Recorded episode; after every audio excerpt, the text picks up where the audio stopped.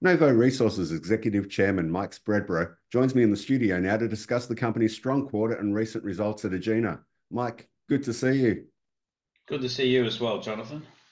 Now, you've just announced the first set of results from the Egina earn-in JV with De Grey. Uh, can you outline uh, the key highlights of that? Yeah, so look, fantastic results. As some of your listeners may be aware of, uh, middle of last year, Novo had great success drilling the Becher project. It's south of De Grey's large 12 million ounce Hemi project. And on the back of that success, De Grey invested in Novo, but they also did a joint venture, the Egina joint venture. So De Grey is spending $25 million over four years to earn 50% of the project. So that's huge valuation for Novo shareholders. So they've been drilling um, you know, all the way through quarter four. This kind of um, results that we put out the other day is really culmination of that work. And We've seen some really great results in the uh, the RC drilling, the deeper drilling. That's the drilling that's getting into the intrusion. That intrusion is what they saw at Hemi that really drove that 12 million ounces. So we saw 8 meters of gold intersection uh, at 4.74, uh, and we also saw 3 meters around 12 grams per ton. So they're great results. That's in a suite of really good results of near-surface background gold anomalism. So we're excited that this is keeping the Becher story alive, and the potential is still very good. So, Mike, what are you aiming for here? Well, obviously, when we did our work uh, early last year, we saw the same type of rocks that De Grey saw at the Hemi project. And with De Grey coming in and having a look, they saw exactly the same. Look, we can only speculate, but it's right adjacent to a 12 million ounce project. Um, De Grey the best people in the area. Um, we see the same rocks. They're in there working very hard. You know, $25 million to earn 50% of the project, which De Grey is doing, is a really great, I think, recognition for our team, but really recognizes the strength of the project. Hmm. Egina is just one part of uh, of your portfolio. Um, you've got obviously gold and battery metals assets in there that you went through through the December quarter. Can you take us through some of the highlights of the quarter? Yeah, December uh, was extremely busy. We uh, completed a very big lithium process. You know, We're Greenfields gold explorers, but we do where we see other commodities like to monetize it.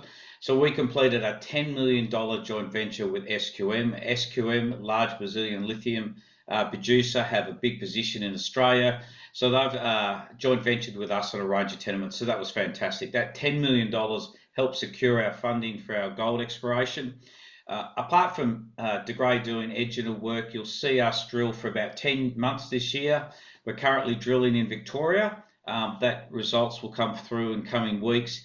We'll finish up in Victoria in March. And then, as people know, the Pilbara is hot. So we'll move back to the Pilbara uh, late March, early April, and we'll drill in the Pilbara all the way through to November with a big focus on our Nunyerry project that we drilled last year. We saw really promising, exciting results. So we'll go back and do phase two, but we've got a whole range of other targets. So, you know, for Novo, it's a pretty exciting period coming out of December. Uh, great investment that gives us good funding. Joint ventures for lithium allows us to focus on gold. And just speaking of that, the Liatam JV puts uh, 6%, uh, they they took a 6% shareholding.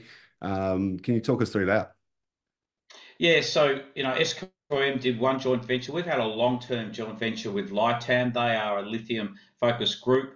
Um, their joint venture we've had very uh, much in the eastern part of our business near Nullagine. So they finalized that joint venture. So they formally have 75% of that joint venture. But they also invested another $1.8 million into Novo. So they've increased their holding to 6%. So again, I think that's recognition of the work that we're doing. Now, you've mentioned a few projects here. Which is the highest priority at the moment, and what are you most excited about? Well, um, I'm very excited about the work that we're doing in Victoria at Belltopper. Um, you know, we're looking for high-grade, narrow mineralization similar to the really big Fosterville mine. So that program's undergoing at the moment. Um, but in the Pilbara, our exciting project is Nunyerry. As I said, good results last year from the first campaign. We'll go and do some more drilling now in April and May and keep growing that. But on top of that, uh, listeners will hear us talk about Balla and some of our other targets that we have in the West Pilbara as we prosecute that program next year. And Mike, you, you've touched on on part of this as we've uh, we've chatted through here, uh, but the key exploration objectives for the first half of 2024. Can you take us through those? Yeah, so so as I said, really keeping the drilling going. You know, we are very fortunate, as many people would know. Hasn't been a great uh, pro- haven't been a great environment for the last three or four months for um, explorers, but we're cashed up. We have 21 million dollars in the bank. Um, we have enough money to prosecute exploration programs, so people will continually see news flow all the way through the first half of this year as we finish the Belltopper work in Victoria and then move across to the Pilbara. So keep an eye out for that news flow as it comes through. Mike, I look forward to, to seeing the news flow and uh, thank you for your time now. Thanks very much, Jonathan.